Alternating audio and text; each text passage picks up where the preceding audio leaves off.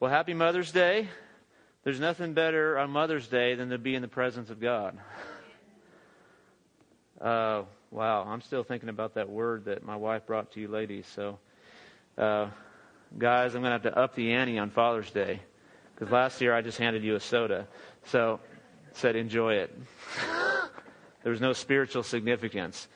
It was just sugar. So, um, I want to I want to minister today, as I do many times on Mother's Day, and look at some look at one lady in the Bible and, and, and her encounter with the Lord. And so I want you to open your Bibles to Genesis chapter 16.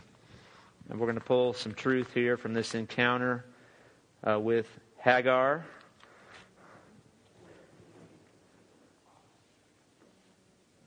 I've never met anyone named Hagar. Have you? It's not not one of the names we pick out of the Bible. Um, for many different reasons. Just doesn't sound good in English, one. Uh, and she's probably not the, the greatest hero in the Bible, but we're going to see that she does have a powerful encounter with God.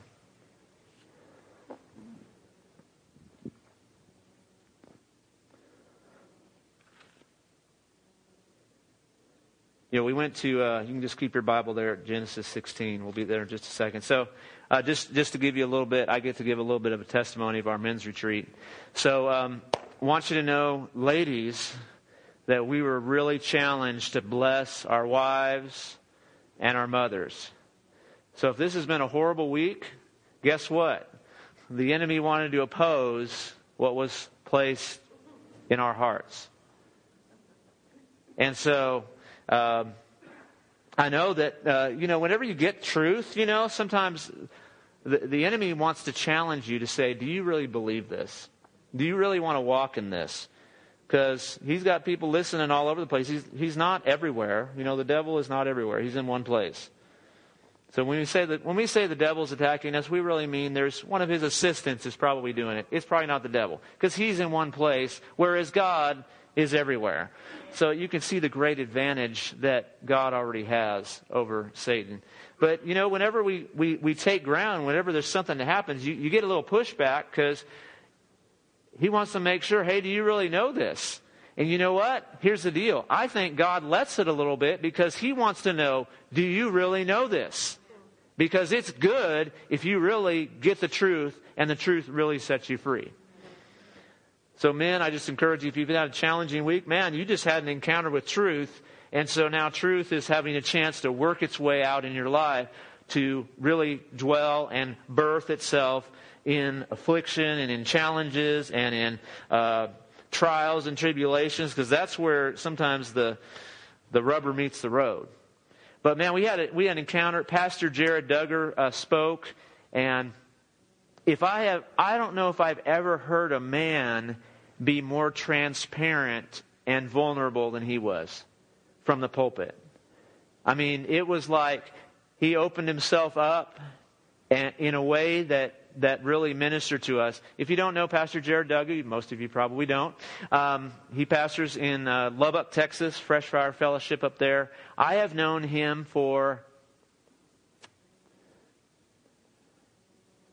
About 20 years. He was in the late 90s when my dad went to pastor the church in Lubbock, First Foursquare, which is now New Hope. Uh, he was the pastor there for about two two years. Uh, Jared Duggar was his youth pastor, and I met. That's where I first met Jared. Was going up to visit my parents at the Lubbock church, and uh, the one thing I noticed about him right away was that guy loved God. He worshiped God. He could get on that piano. When he got on the piano and began to worship, it was just like heaven. He, he went, he was in heaven. If you wanted to join him, you could join him. It's up to you. But, um, you know, I've, I've, I've known him for a lot of years, but man, just to see that when you continue to walk with God, you can continue to grow and see breakthrough because he has seen a, change, a radical change in his life. He had a great life. He loved God. He had a good marriage. He had a good relationship with his kids. He had a lot of good stuff. He had like the thing, a lot of people would say, that's, that's the goal right there. That's the Christian life. And then God came in and said, no, there's way more. And he had to repent. He had to, he was broken. He was challenged. He was unmasked and uncovered in, in how much he really still needed the Lord. And now in the last year and a half, he's had a time where, I mean, he just gets in where he's just, he's just weeping before God. And God's just taking him to a new place. Guess what? His relationship with his wife is better than it's ever been. He had a good marriage. Now he's got an even better marriage. So, like, you don't have to plateau in Jesus. You know, you don't have to, like, we don't have to get to a certain level and go, like, all right, that's good, that's it. And so that's, it's, tempt, it's tempting to do that because we get a little bit of relief from the world. We get a little bit of peace. We get to walk in. You walk in truth. You get a little bit of truth. You get a little bit of freedom. It feels good. But here's the deal there is more. You're on, you're on a mountain journey. You're not on like this, you know, I know we don't know what that is around here. Like, because like it's, but we were in the mountains last week. There are mountains on the earth, okay? And I walked up one every morning to pray. That was so awesome. I, I like that. Maybe I'd get up early if there are mountains around here. But I got up early, couldn't sleep on those hard mattresses uh, or something. I don't know. Um, you know, 4:30 in the morning the first day. I'm thinking, I can go back to sleep. No, I can't. I, am not going to sleep again this day. And so, but man, you just, we just met with God. I just wanted you to know that we met with the Lord. It was a, it was an awesome time. Uh, and so he challenged us on so many levels to protect our house. Really, it was about protecting our house. You know, our families, our loved ones, ourselves. You know, protecting our own hearts. Um, you know, addressing issues. Man, there was every every key issue for a man was addressed. Wouldn't you think so, Shane? I mean, just about every key issue that a men, men will face in this world was addressed, and in a way that was um, convicting yet freeing. It was, you know, we didn't feel condemned. I, I, didn't ever feel condemned that I wasn't measuring up, that God was, was upset with me, but that God was calling me to something more that he was he was calling me into something higher. Man, we, we I prayed with some guys. Man, I was tired at that retreat because I was up at the altar just praying for people. Um, I wasn't preaching; I was praying. Praying is way more exhausting than preaching. Let me tell you. so, for those of you that pray, your job is way harder than mine. Preaching is easy. Okay, uh, some of you are thinking, I don't think so, but uh, compared to praying, but man, you just pour into guys. God, I mean, we had guys coming up that were just broken, and really God was bringing healing and freedom. Some some guys I knew, I got to pray with some of our own guys. Man, that's so special. Uh, but some guys I didn't know, and just to see the the the power of the Holy Spirit was just present. But it was like a it was the power of like it was the heart work. I mean, it wasn't there wasn't a lot of expression on the outside. There were some, but it was more like the deep inner thing that was going on that that you knew something was happening inside of us. And so, thank you for praying for us. Thank you, ladies, for letting us get away for the weekend. Thank you for those of, uh, who maybe gave to bless us, to help some guys go. So, so worth it. So worth it. Uh, every single guy would say it was worth it. So, um, so I will reference something later in the message. But let's jump in. We're going to jump into the story of Hagar. If you aren't familiar with this story, this is this is the story, really, of Abram and Sarai, who became Abraham and Sarah. And we've got this person who shows up who we would never know about. We would never have heard about Hagar except for the choice that Abraham and Sarah made to disobey God. And so that's kind of what she's known for is she's Abraham and Sarah. This is the disobedience. You know, it's not. That's why we probably don't use that name for our kids. Um, so let's just pick it up and get this story going. So Abraham, Abraham, of course, was promised children. They weren't able to have children, and they're getting old. You know, Abraham is uh, about, I believe, 86 years old at this point. Uh, 86, not that old, huh, Miss Dorothy? 86 is not that old. So um, it's a little too old to have a baby, though. so now, right? No babies, right? No, okay. Just making sure. I'm not. Somebody else is going to have to pray for that. Um, I don't. I don't have enough faith. Um, so it says now Sarai, Abram's wife, had borne him no children. Okay, they always blame the woman back then, but we know that it's not always her fault. But she had an Egyptian slave named Hagar, or Hagar. So she said to Abram, The Lord has kept me from having children. Go sleep with my slave. Perhaps I can build a family through her. Okay, just, you gotta, the culture is different, okay? You just gotta understand that this was like actually somewhat acceptable at this point, okay? God just hadn't dealt with this issue yet. You know, God deals through history with things as well as, as your personal life. He works through history. It's like, you know, he finally got through, you know, that whole multiple wives thing? God's like, hey, uh, that's not good. Let's not do that. Every man said, amen. So, I mean, I don't want more than one wife. I don't know about you. So, uh, I don't need more than one wife for the blessing that she gives. Um, let's keep reading the Bible here. I'm getting in trouble. And my wife's not even here. so, so here you go. When your wife says something, so Abram agreed to what Sarai said. Okay, whatever you wanted to say, honey. Yes, yes, dear. Okay. so after Abram had been Oh, so after Abram, had, this is verse 3. So after Abram had been living in Canaan 10 years, Sarai, his wife, took her Egyptian slave Hagar and gave her to Listen to this. Gave her to her husband to be his wife. And he slept with Hagar and she conceived. And when she knew she was pregnant, she began to despise her mistress. And I, I want you to, to stop here. I have never noticed this before. Uh, I know I've read this scripture many times, heard this story. Don't know if I heard it in Sunday school exactly like this. Um, but it's interesting. It says that Hagar became Abram's wife. Did you notice that there? It actually says he took her to be his wife. So see, something was happening here that in, in this culture was, it wasn't just, hey, here's a woman and, you know, you can, you can sleep with her and then she'll conceive and have a baby and then we'll just take the baby. There, there was something a little bit deeper. No, her status was elevated from slave to wife. She she went from a, this level to this level in the household. So there was a change because, you know, it wasn't, you know, you couldn't have your family line through someone who wasn't your wife. That's just the way it worked back then. Still works that way today. We just only have one. But, you know, your family line could not continue through a slave. And so in order for Abram, in order for this child to be from Abram's family line, Abram and Sarai knew, hey, th- we have to do this this way or this won't really count. I mean, we all know that they were trying to make God's promise come true. But here's the deal is they were like, we have to do this this way. So, so her status is elevated. And you'll notice what happens. I've never understood this before, but it says when she became pregnant, she began to despise her mistress. Who is her mistress? Who is Hagar's mistress? Sarah. We'll just call her Sarah because Sarai sounds weird and her name's going to change anyway. Okay? So she begins to despise her mistress. What does that mean? Is she begins to kind of exalt herself over who the one who used to be her master. She's like, I'm the one that's pregnant.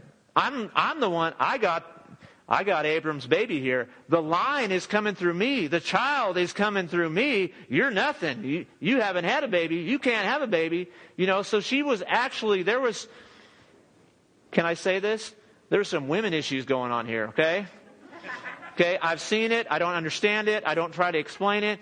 But there's, there's, we have men issues too. Men issues are different. We go bam, bam, we hit each other and we're like, cool, let's go have a Coke. Whatever. Okay, I don't I don't drink the other stuff. So, um, but women's issues are a little bit different. Look, women are different than men. We know that. I can't get into that because I can't explain it. My wife can preach on that, maybe. So there was this, you know, this issue, this tension, this is going on. And so like, you know, Hagar is working the woman thing. She's working that, that angle where Sarai knows like she is totally being the mean girl type thing here. Okay? I've heard about the movie, I never saw it. And so she began to despise her mistress. So she began to, she was actually trying to put herself in a place above her mistress because in some ways she'd been elevated to the same status. And so then Sarai said to Abram, You're responsible for the wrong I'm suffering. Not going to say anything about that there, ladies. I mean, Abram right there, here is in full man mode, like, how did I get into this? my, I did what my wife said and I still got in trouble, right? Okay? You're like, I know this is Mother's Day. Somehow this is going to help you ladies out. Um, don't do this, okay? This is, just don't do this. You're responsible for the wrong I'm suffering. I put my slave in your arms, and now that she knows she's pregnant, she despises me. May the Lord judge between me and you. And then Abram said, Your slave is in your hands. Do whatever you think best. So then Sarah turns the tables on her. Sarai mistreated Hagar, so she fled from her. You know, disobedience in our lives will always lead to dishonor being released in our, in our lives as well. You know, Sarah, this is, this is total disobedience. Sarah and Abraham are completely out of God's will, out of God's plan at this point. They are totally walking away. They're doing their own thing. They're trying to make what God said happen. And so when they do that, guess what happens? There's strife, there's dishonor, there's conflict, there's all kinds of different stuff going on. There's broken relationships, there's jealousy, uh, there's hatred, there's unforgiveness. There's all this stuff that's released into their household because of disobedience. When we disobey God, it does open a door. It does open a door in our lives. It doesn't just affect you, it can affect your family. We, this is kind of from last weekend too. I guess we're getting a little bit of that. When we, when we make a covenant with our flesh, you know, that's what they did. They, they were making a covenant. God had just made a covenant with Abram and Sarah and said, Hey, I'm going to do this. You're, I'm going to be your covenant partner. I'm going to give you everything that I have. All my blessing, all my strength, all that I have is now yours, Abram. You trust in me and walk with me, and I'm going to carry out what I said I will do. And then, right after this, a few years go by, and Abram's like, I guess God's not going to do it. And Sarah says, Definitely God's not going to do it. We better do something about this, boy. Let's go, man. We're going to make it happen here. And so they disobey, and then all this junk breaks loose in their, in their household, in their family.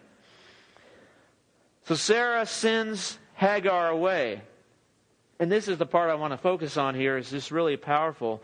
It says, The angel of the Lord found Hagar near a spring in the desert. Now, I want to submit to you many times when the angel of the Lord shows up in the Old Testament, it's actually a manifestation of Jesus.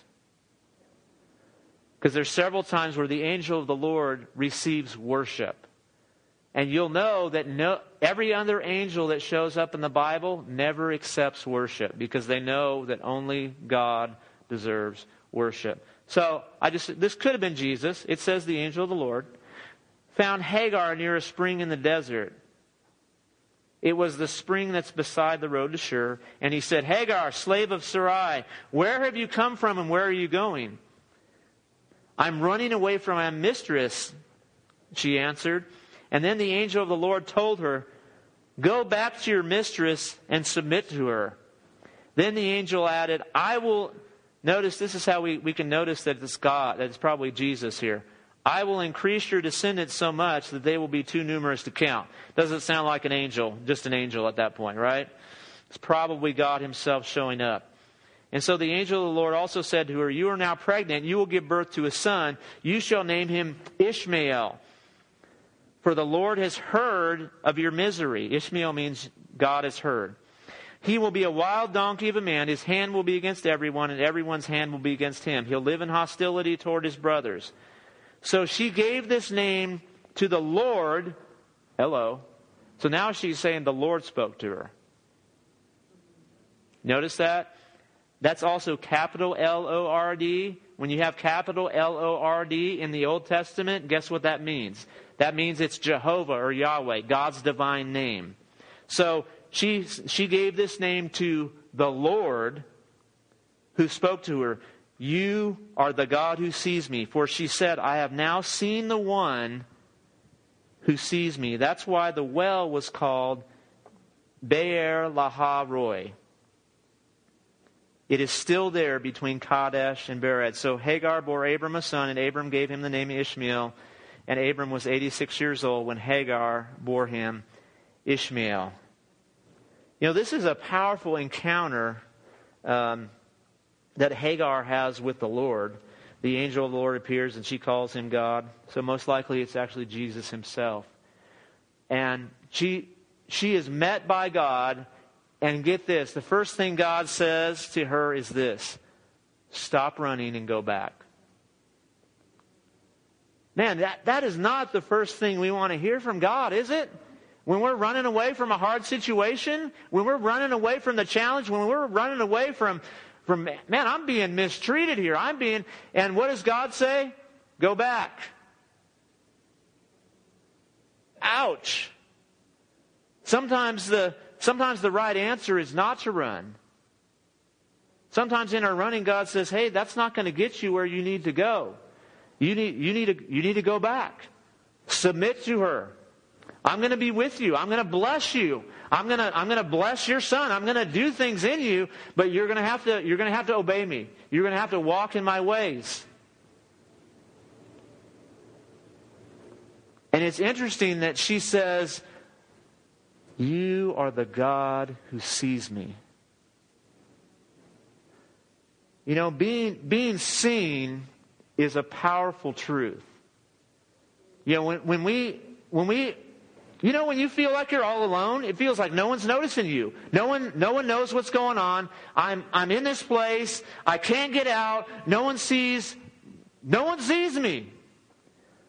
Hey, there's one who has a name that says he's the God who sees. Jehovah Roi. Yahweh Roi. He is the God who sees me. It doesn't matter where you're at today. He's with you. He sees where you're at. He is not, he is not, he is not deaf to, to what's going on in your life. He's not turning his, his, his face away and saying, I'm going to leave that one alone. You can, good luck. You can make it on your own. No, he's saying, no, I see where you're at. And I want to meet you right where you're at. He doesn't, he doesn't, he goes and gets her. I mean, think about that song. I love that song, uh, Felicia, where, man, just, you know, your heart just came out there. Uh, you know, there, there's no, no, whatever, no wall you won't kick down, whatever the lyrics are that I can't think of in the moment. You know, where God's just going to come after you. And that's what he does. God comes after Hagar. He, I mean, she is nobody. She is nobody in, in the society. And God Himself shows up and meets her. So it doesn't matter. It doesn't matter if you're nobody. It doesn't matter if you think you're a nobody. God sees you. He is the God who sees you. And He wants to show up and speak to you. You have to be willing to listen. He might tell you something you don't want to hear. He might say, go back to something you're like, I'm trying to get away from that, God. He says, hey, I'm going to bless you through this. You need to walk back there, and I will be with you. And she says this, I'm, I've been, I, now I've seen the God who sees me. In other words, there was, her eyes were open to who God really is. You know, last weekend, one of the, one of the most powerful testimonies that Pastor Jared gave was how his marriage was renewed. And I want to share this uh, because it, it ties in exactly with the scripture. Um, I'm going to share a little bit of their story. I didn't check with them. But Jared knows I've known him for 20 years, so we're all good with it. And we're both from California. So um, there's several pastors from Cal, like the both pastors in Lubbock, they're originally from California, and the pastor in Midlands from Southern California. All of us are from Southern California. So just so you know that there's a bunch of good pastors in Texas now from California. So that's what I was thinking of last week. Um, so there, basically, to summarize it, there had been an issue in Jared's life that his wife had been speaking to him for many years about. But he was blind to it, he couldn't see it. And so finally, basically, i am not even going to go into the details, but basically, God got through to him, and he was he was so broken when it happened, and he began to see his wife in a different way. He began to love her in a different way. He began to speak to her in a different way. He began to have a relationship with her in a different way. And man, the, the, the word that stuck to me was this. When, what she said, what Pastor Christie said to Jared was this I feel like you finally see me. I was like, whoa. And Jared said this, you know, we were in a, a bad place. You know, my wife was beginning to shut down. She was all open, like an open flower, but she was, she was closing up. And if something didn't change, you know, she's strong. She probably, she's not going to leave me. She's going to gut it out. She's going to make it through, but it's going to be miserable.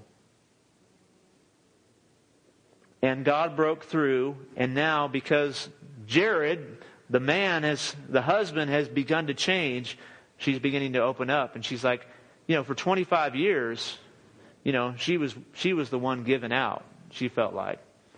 And Jared was saying this was true. So I'm just, this is through his, through his testimony. Um, you know, and she was, she'd given all she could. And she needed her husband to see her. Or she just doesn't close up and live in a place of protection.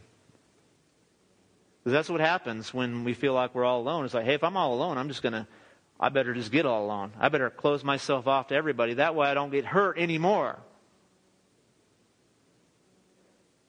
His wife told him, Jared, you finally see me. And Jared's like, why didn't I figure this out 30 years ago? He says that their, their life has, has radically been changed. Their marriage has radically been changed. After 30 years, 30 years of a good Christian marriage. So it doesn't matter where you're at. You can say, man, this is, I haven't had a good Christian marriage. I've had a bad Christian marriage, or I've had a not Christian marriage, or I've had whatever it may be, wherever you've been at, you know, there, there's always hope for God to break through. Because he sees what's going on. He sees where you're at. He's, he knows what you're going through. He's not, he's not ignorant to your pain. Uh, you know, one of the most uh, powerful tools that we use in the sozo ministry, which some of you have heard of, and I don't even want to take time to explain. It's basically healing ministry, prayer ministry, inner healing in our hearts. Um, but one of the most powerful tools is called presenting Jesus. Because basically what we do is we ask Jesus to come into your life in, in that very hard moment, in, in you know, some of the most challenging times of your life, and say, Jesus, show that person where you were in that moment. Because most of us feel like when we're in our worst moments that God has abandoned us. Everybody else has abandoned me. I've been abandoned by my friends, by my family, maybe by my spouse, by my kids. Uh, by those that I thought loved me, I've been abandoned.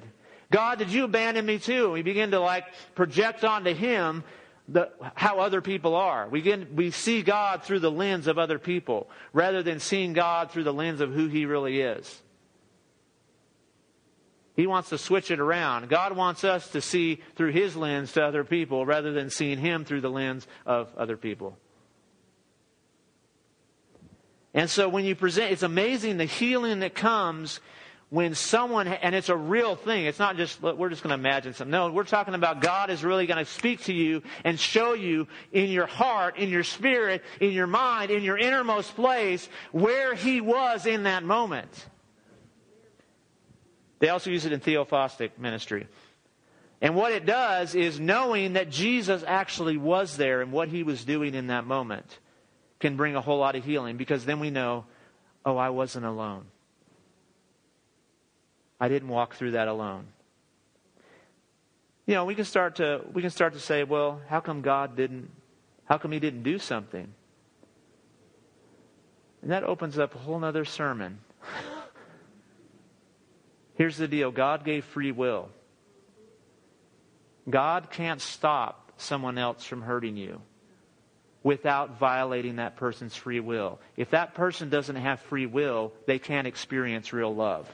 Because God wants that person to experience real love, He has to give them free will. And that means there's a chance they hurt me.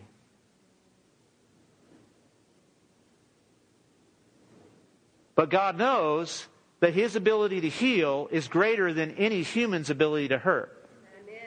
In other words, when we declare that that person hurting me is more powerful than him, we've got it kind of mixed up. No, that what we're not minimizing the hurt. We're not. We don't we don't want to ever minimize anyone's pain because it's real. It is, it has happened in their life. It, it is not pretend. You don't have to just fake it till you make it and let it go away. No, it's real. We're just believing that God, His reality is greater. That there is a higher level of reality that can come into our lives where His power to heal is greater than my power to be hurt and in pain. And that's exactly what Hagar experienced in this moment. Look, there is no way she would have gone back to that situation unless there had been a change in her heart. There had to be something where she encountered God to where she could know, I can go back and face that. I can do that. And look, I'm not telling you by any means to submit yourselves to abuse or anything. I'm telling you to follow what the Holy Spirit is saying to you.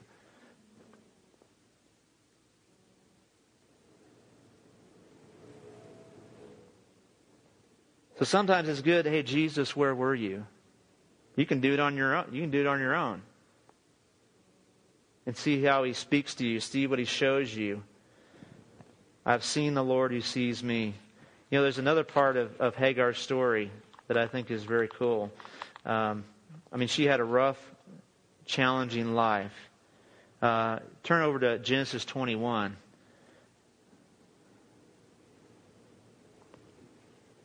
So, what's happened after this? 14 more years have passed. And then, of course, Sarah does give birth to a child. At 90 years old, she gives birth. Abraham is 100 years old. And so they have Isaac. And so now, guess what? Hagar and Ishmael go, uh oh. I mean, they can read the writing on the wall. They know we're not needed anymore. You know, because as long as Abraham still did not have a child, he's like, we got to have Ishmael. Here's the family line. This is, this is, he's going to carry on my name. He's going to carry on my blessing. He's going to carry on my wealth. He's going to carry on the, everything that I own and have. He's going to lead the family. And then they have Isaac, and it's like, we don't need you anymore. So verse 8 says, the child grew and was weaned. That's, that's uh, Isaac. And on the day Isaac was weaned, Abraham held a great feast. But Sarah saw that the son whom Hagar the Egyptian had borne to Abraham was mocking.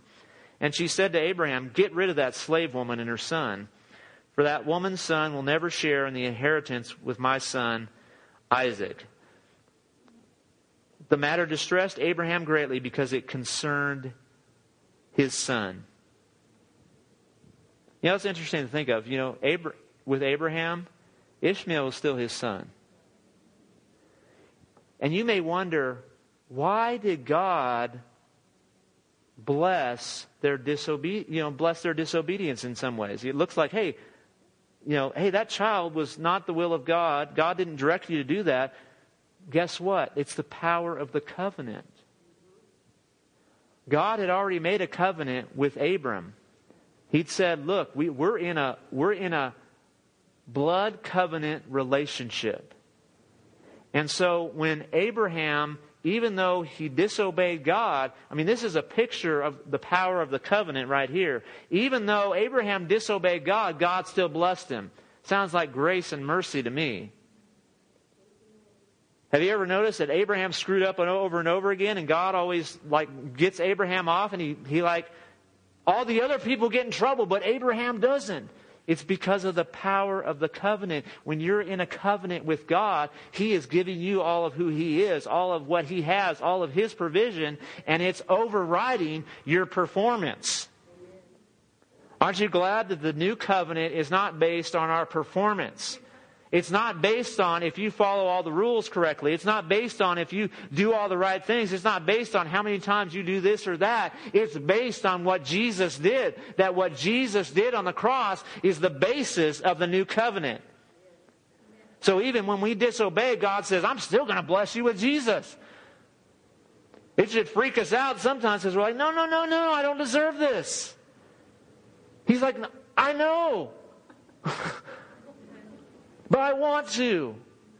And you're my covenant partner. You're my covenant child. You're my covenant friend. So that's why Ishmael was going to be blessed by God. He was in a covenant. So God's like, I'm going to bless you. I'm going to pour out blessings on you and your descendants. You're going to have, you're going to have this blessing. So, but it also, you know, Abraham, uh, he's torn. This was his son.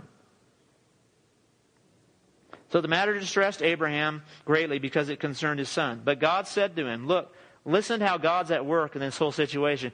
Do not be so distressed about the boy and your slave woman. Listen to whatever Sarah tells you, because it is through Isaac that your offspring will be reckoned. I will make the son of the slave into a nation also. Look, because he is your offspring.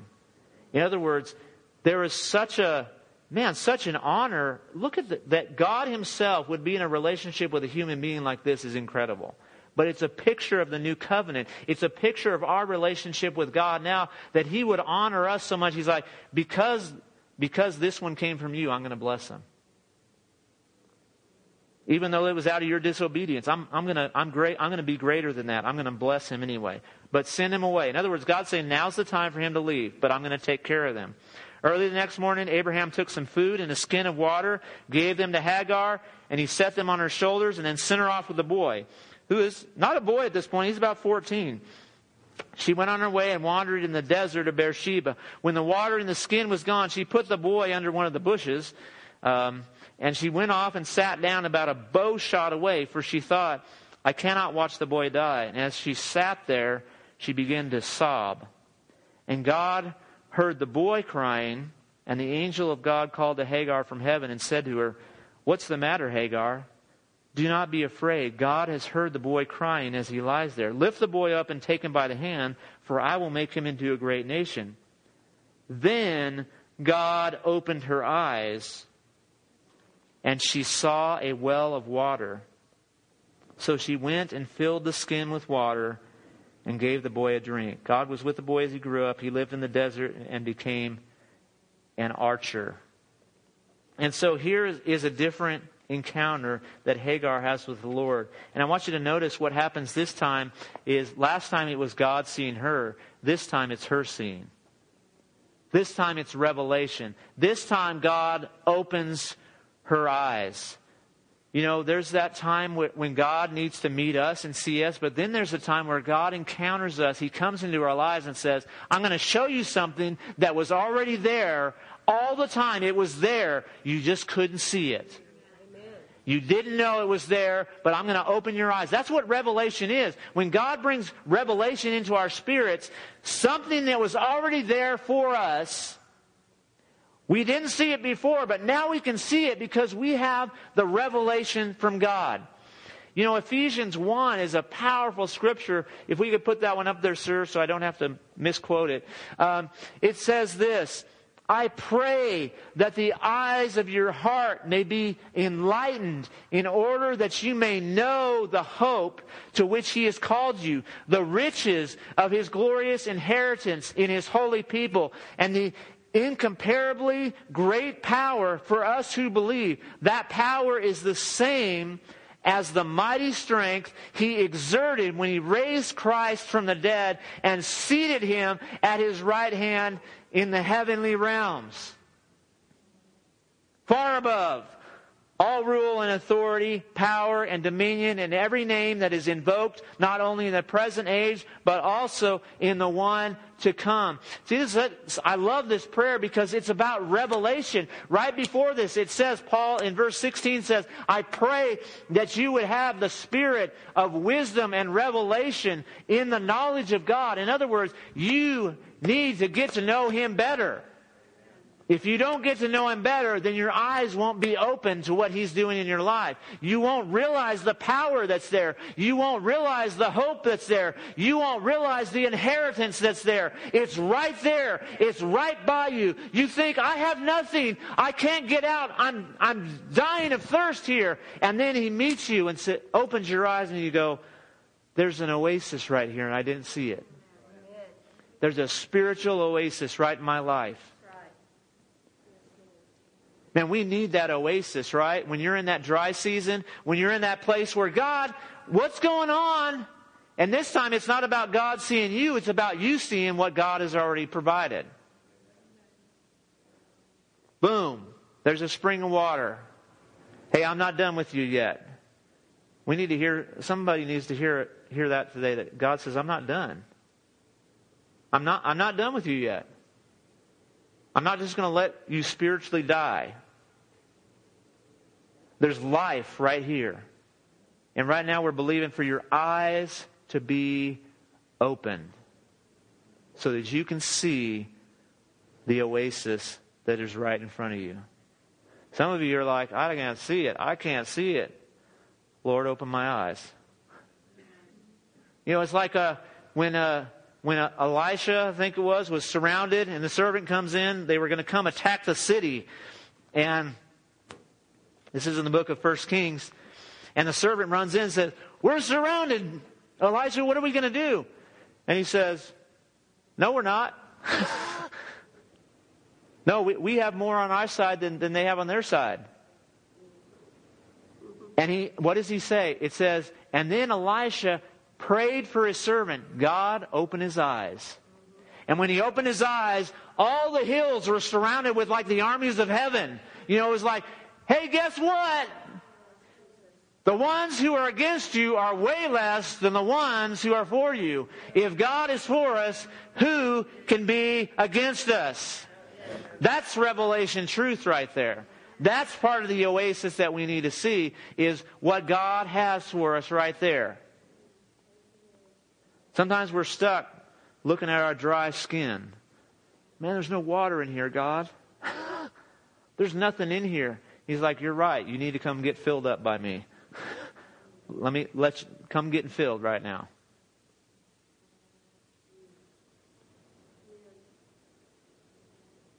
He is the God who sees us. He's also the God who makes us see. And I need both. Sometimes I just need God to encounter me and touch my heart and let me let me know that I'm not alone. Other times I need him to open my eyes so I know what's right in front of me. Guess I don't think we're going to do that song. So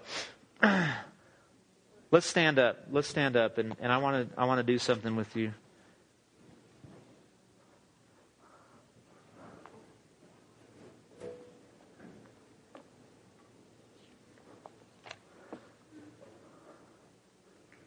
Thank you, Lord. Can you put put something? Give me some.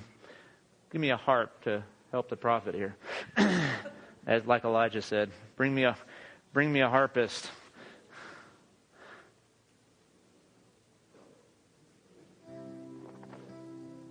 You know, as I was praying about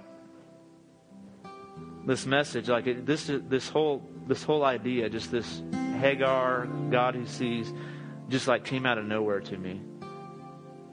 And so I, I know that there's a reason that I was led to this passage today for Mother's Day. And I don't know, it might be just for one person, it might be for 50 people in here.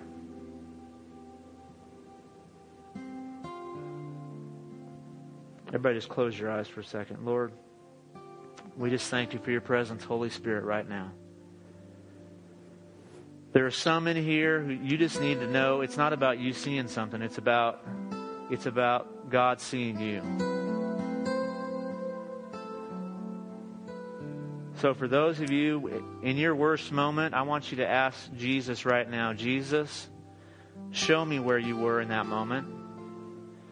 Jesus, show me where you were in that moment.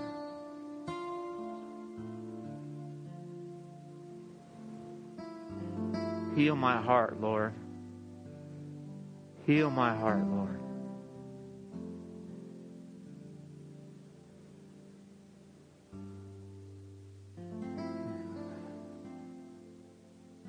He is the God who sees. He is the God who sees. Maybe you're one that says, I'm just in that dry season right now. I feel like my, my water bottle's empty. My spiritual water bottle has run out. I feel like I'm in a desert. And I want to pray right now that your eyes would be open to see what God has provided for you. His spiritual life that is waiting for you right now, in this moment, this week, this day. So, right now, God, I pray for the spirit of wisdom and revelation. Holy Spirit, come. Open up our eyes. Show us what we've been missing. Show us what's right in front of us. Show us where the spiritual oasis is, Lord.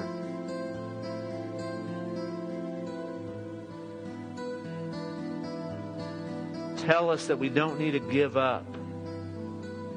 But I pray for anyone in here who's who's just thinking, I just want to give up. I, I just I'm done. I'm just going to sit down and I'm done. Lord, I pray for life right now. I pray for hope right now. The hope of your calling to be released right now. Enlighten the eyes of our hearts. Open the eyes of our hearts. In Jesus' name, I speak hope right now into those hearts. In the name of Jesus. Thank you, Lord. Thank you for truth, God. Thank you for life. Lord, and I pray as well, Lord, that you would, Lord, for some of us, we've, we've had that. There's just relationships that have been broken, just like Sarah and Hagar. There's been strife. There's been jealousy. There's been dishonoring things said. Lord, I just I just want to release grace and forgiveness, Lord, and we just we just ask for if any way possible reconciliation to happen in those relationships. It's not just it's not just women here, Lord. There's there's men with men, men with women, women with men, women with women, parents and kids, Lord. Reconciliation in the name of Jesus.